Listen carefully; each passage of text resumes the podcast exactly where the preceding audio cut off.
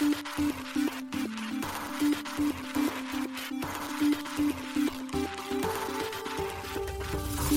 しい経済ニュース。この番組では現当社のメディア新しい経済が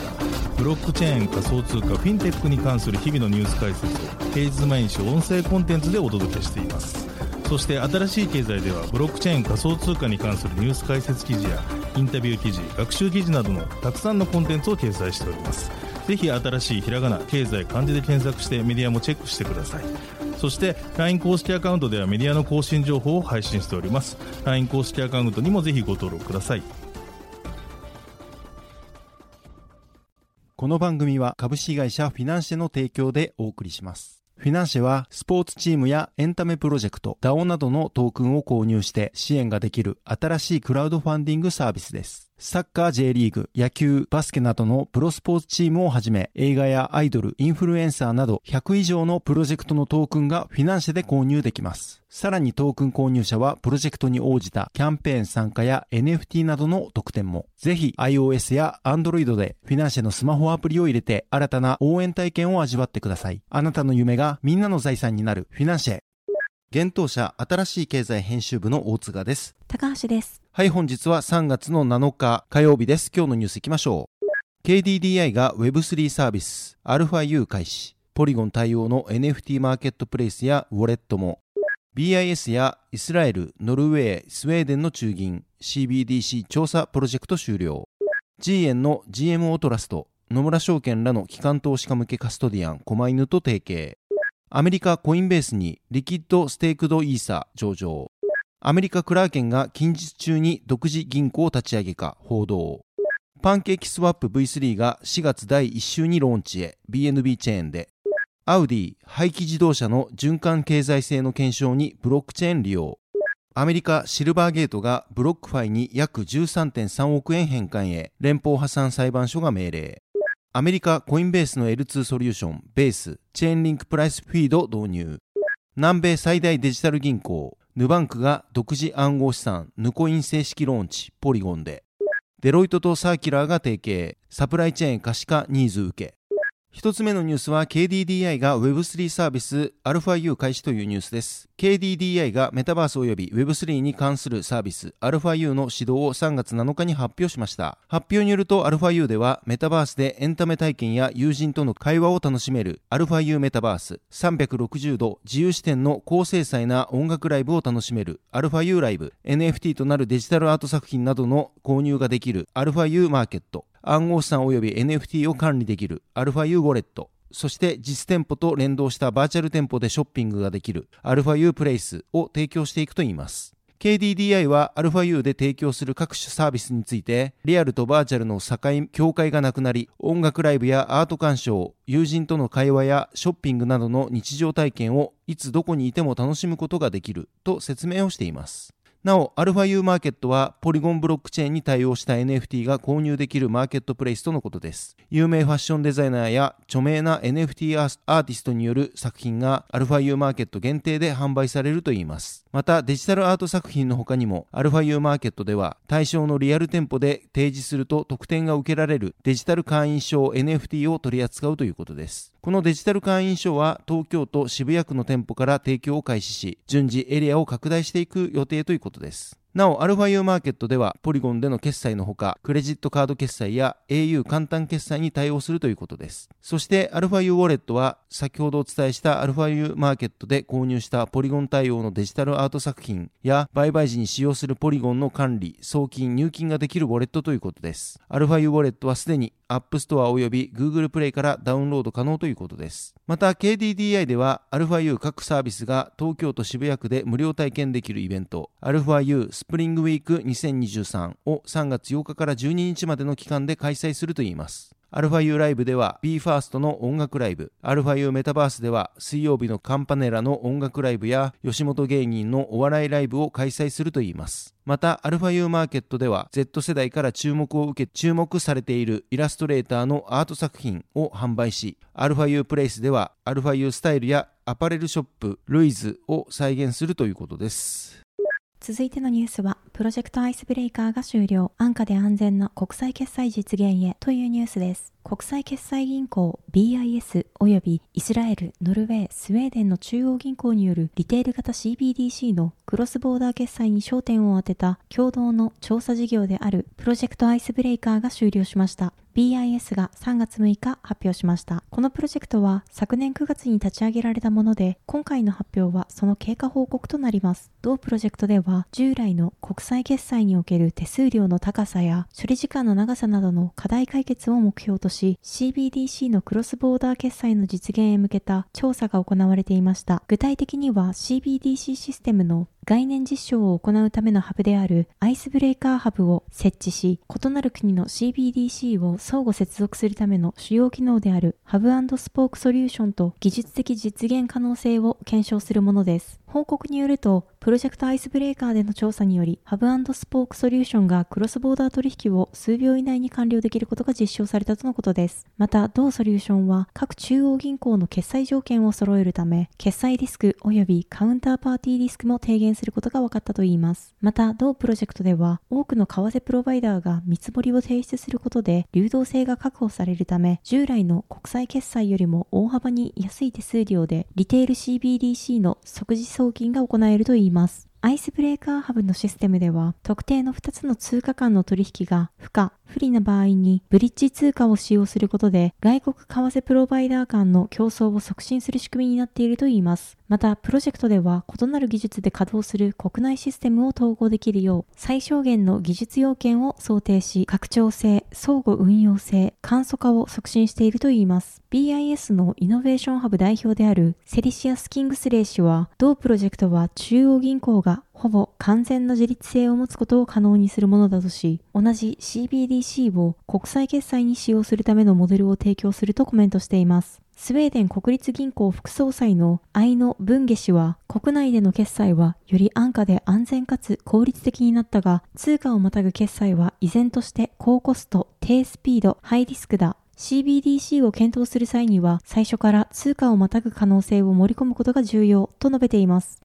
続いてのニュースは GMO トラストが狛犬と提携というニュースです。ステーブルコイン G 円及び ZUSD を発行する GMOZ.com トラストカンパニー GMO トラストが機関投資家向けのデジタル資産カストディサービス提供の狛犬との提携を3月6日に発表しました。今回の提携により、機関投資家は狛犬のカストディ管理保管の下で G 円及び ZUSD を活用できるようになったということです。GMO トラストは GMO インターネットの連結会社でアメリカ現地法人です。同社が発行する G 円はアメリカ銀行法規制を遵守した円ペッグ通貨であり、また ZUSD は同じくアメリカ銀行法規制遵守の米ドルペッグステーブルコインです。なお、ともにニューヨーク州金融サービス局 NYDFS が承認した規制対象のステーブルコインです。日本国外で流通しており、日本国内居住者への販売はされていません。また、コマイヌは野村証券、デジタル資産管理会社のコインシェアーズ、デジタル資産セキュリティ会社のレジャーによるジョイントベンチャーです。コマイヌはイギリス領ジャージー島のジャージー金融サービス委員会及びアラブ首長国連邦のドバイ仮想資産規制局からの規制のもと、機関投資家向けに暗号資産などのデジタル資産のカストディサービスを提供しています。GMO トラストの CEO である中村健太郎氏はリリースにて、私たちは規制されている日本円と米ドルのステーブルコインを最先端のコンプライアンス、カストディ、ソリューションの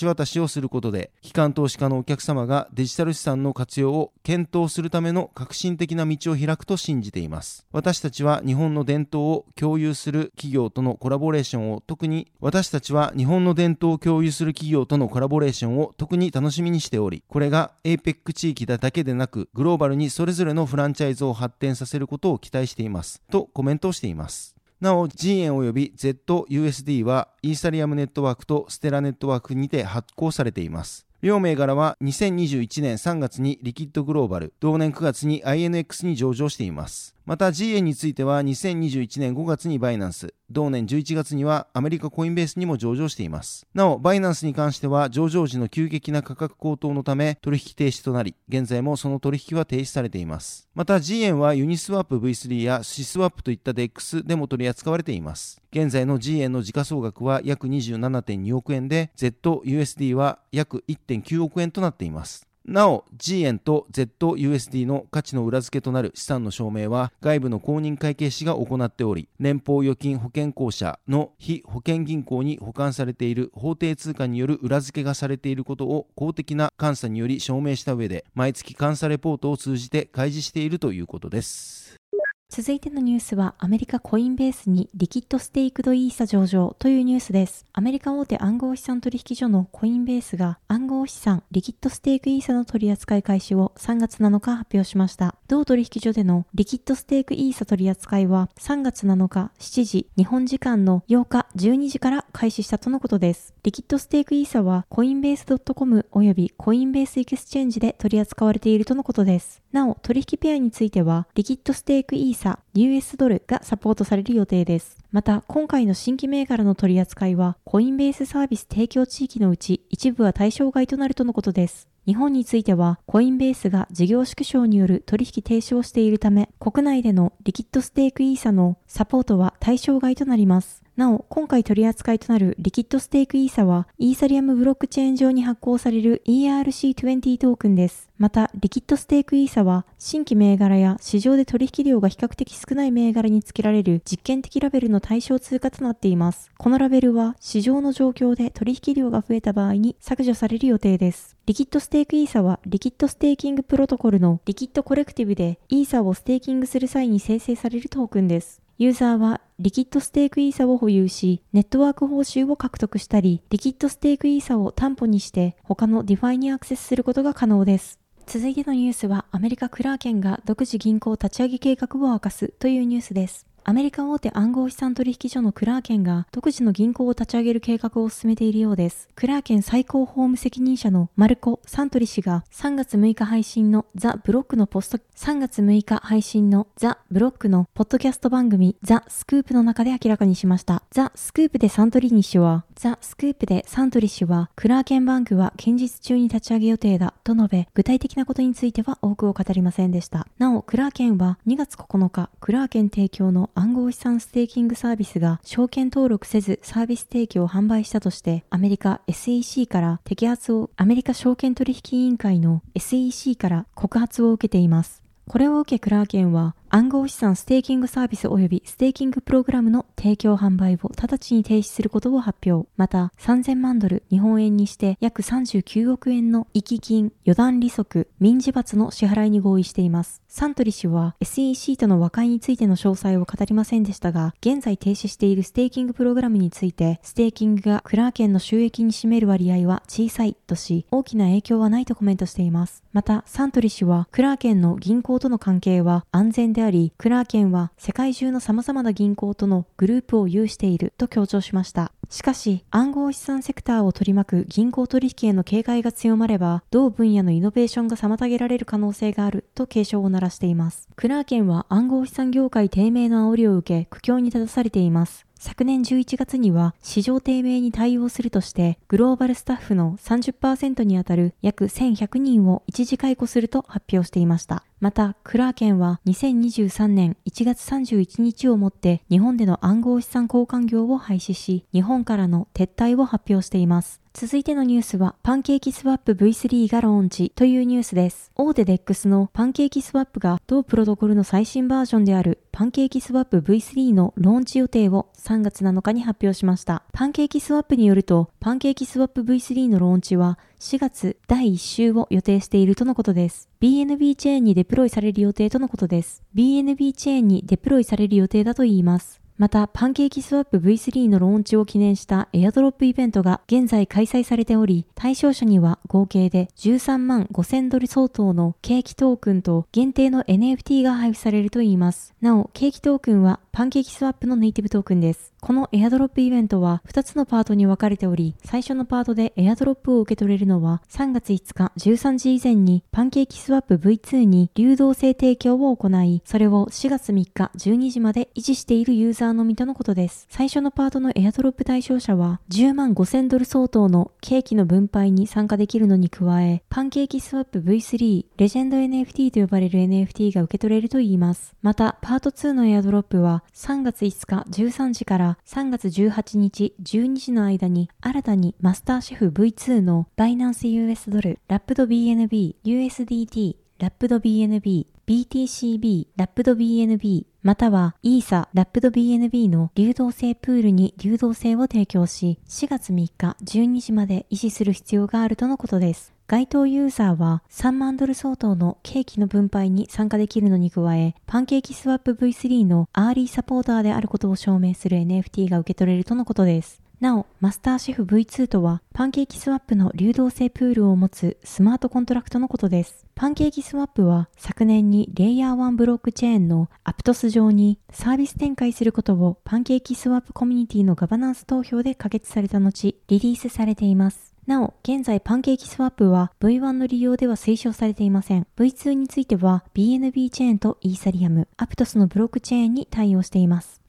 続いてのニュースはアウディがサーキュライズと連携し廃棄自動車の循環経済性を検証というニュースですドイツ高級車メーカーのアウディによる廃棄自動車の循環経済性を検証するマテリアルループプロジェクトにおいてオランダサーキュライズのブロックチェーントレーサビリティシステムが利用されたことが3月3日発表されましたサーキュライズでは同社開発のブロックチェーントレーサビリティシステムにより個別の商品に関する原材料調達からリサイクルに至るまでライフサイクル全体にアクセスできるデータデジタル製品パスポートを企業に対し提供しています。サーキュライズによると今回実施された検証は廃棄車両に使われている使用後の材料を新車の生産に再利用する可能性の調査を目的とした試験プロジェクトということです。材料のダウンサイクル元々の製品より価値を下げた再利用を回避して持続可能な廃棄車両のリサイクル方法を実現することを目的にアウディの他に研究リサイクルサプライヤー分野における14のパートナーがプロジェクトに参加したといいます。解体後の車体は裁断されスチールアルミニウムウム、プラスチック、ガラスからなる材料群に分類されるといいますが、サーキュライズはこの車体の解体から材料のリサイクル、そして新車への再利用をするまで、全ての材料の動きを追跡するため、同社のブロックチェーントレーサビリティシステムをプロジェクトへ提供したということです。なお、サーキュライズのトレーサビリティシステムは、ブロックチェーン技術とゼロ知識証明をベースに、サーキュライズが独自開発したスマートクエスチョニング技術により、製品の設計、使用、加工条件、リサイクル履歴等のトレーサビリティ関連情報やカーボンフットプリント、リサイクル比率等の資源効率を示すデータ、企業の SDGs 対応情報、第三者認証情報といった環境対応指標を機密性を保ちながら選択的に開示することでサプライチェーンの透明化に貢献しているとのことです。このトレーサビリティシステムは21年2月、国内企業の丸紅が日本とアジアの化学品市場向けに展開するための業務提携契約を締結しています。また、サーキュライズは昨年11月にシリーズ A ラウンドで1100万ユーロ、約15.9億円の資金調達を完了。この資金調達ラウンドには、ブライトランズベンチャーパートナーズを中心に、旭化成、フィンランドのエネルギー企業のネステ、オランダに拠点を置く VC ファンドのフォーインパクトキャピタルらが出資参加したといいます。また、この調達資金には、欧州委員会からの助成金も含まれていたということです。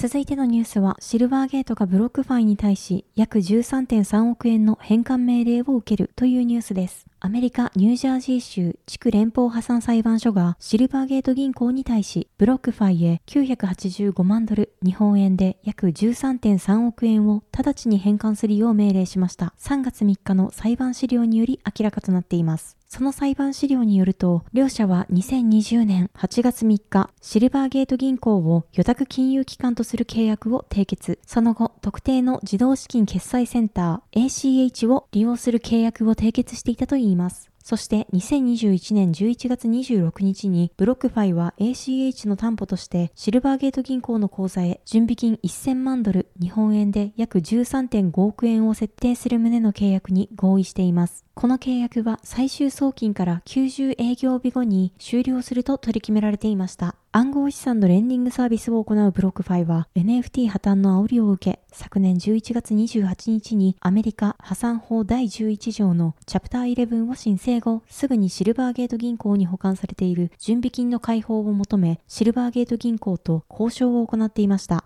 なお、シルバーゲート銀行はブロックファイへ985万ドルの返還を行った後、口座に残る15万ドル、日本円で約2035万円を準備金として保有可能としました。なお、シルバーゲート銀行はブロックファイへ985万ドルの返還をした後、口座に残る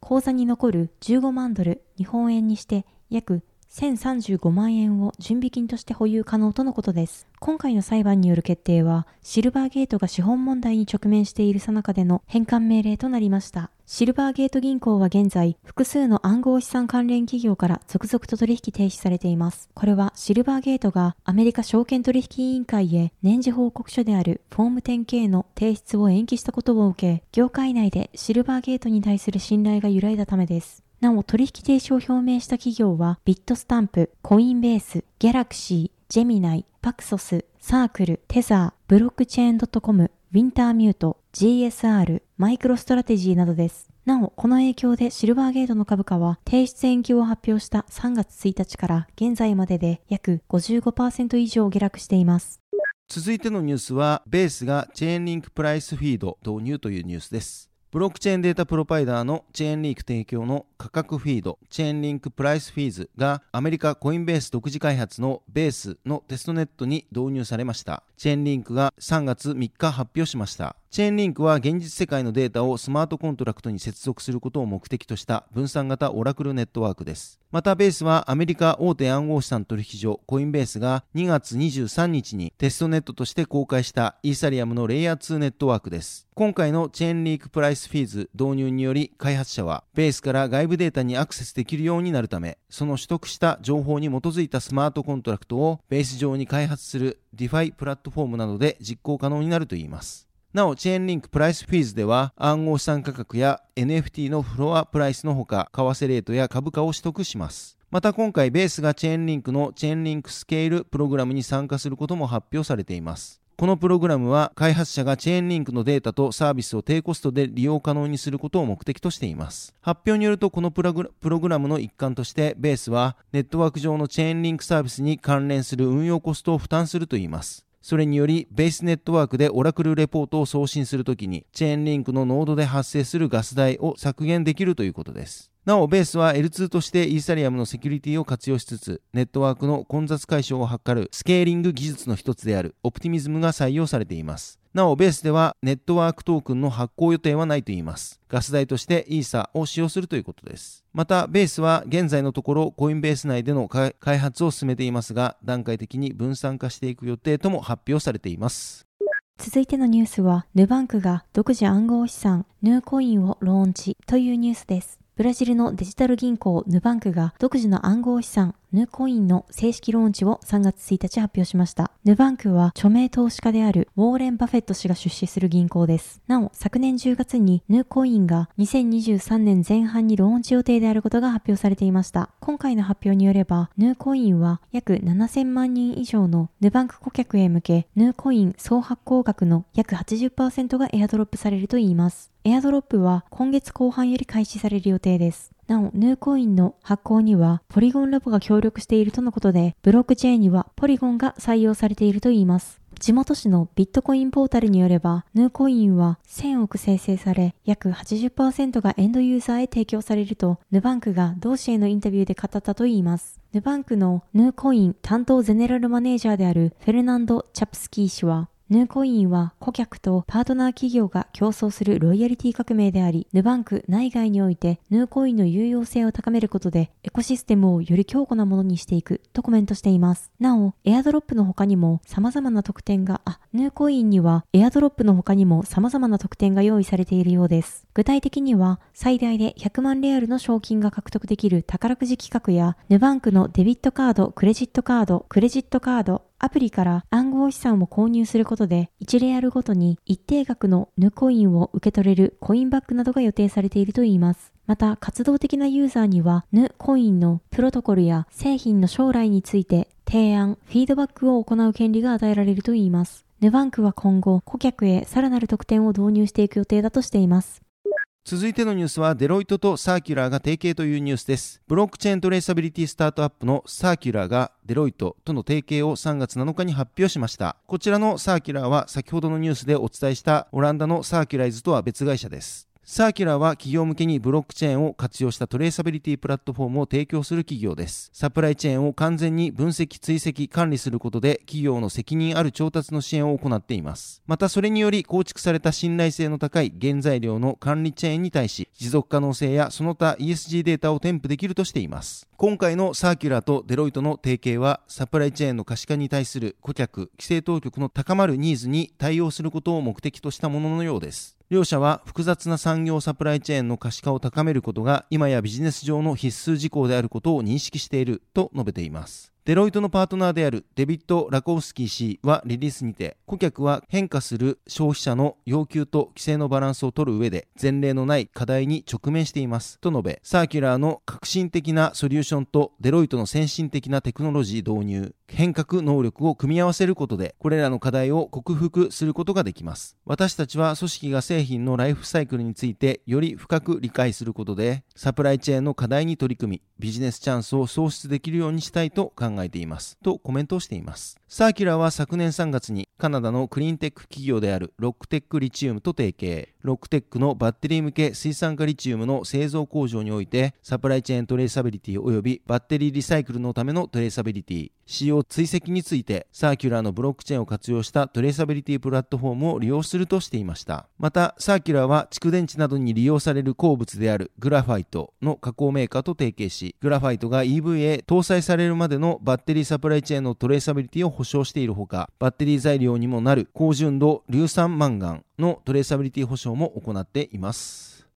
はい、本日のニュースは以上となります。そして昨日新しいコンテンツ出ましたので紹介させていただきます。毎週月曜日恒例の SBIVC トレードより暗号資産週間マーケットレポート2月26から3月4日、こちらが届いております。そしてもう一つ新しいコンテンツ本日出ております。同じく SBIVC トレードより解説 XRP 所持者へのフレア無償配布とはラップデリゲートという題名でフレアネットワークス上にある暗号資産 FLR フレアに関する記事が出ております。こちらも先ほどのマーケットレポート、そして今回の記事についても新しい経済のサイトの方に上がっておりますので、ぜひ合わせてご覧ください。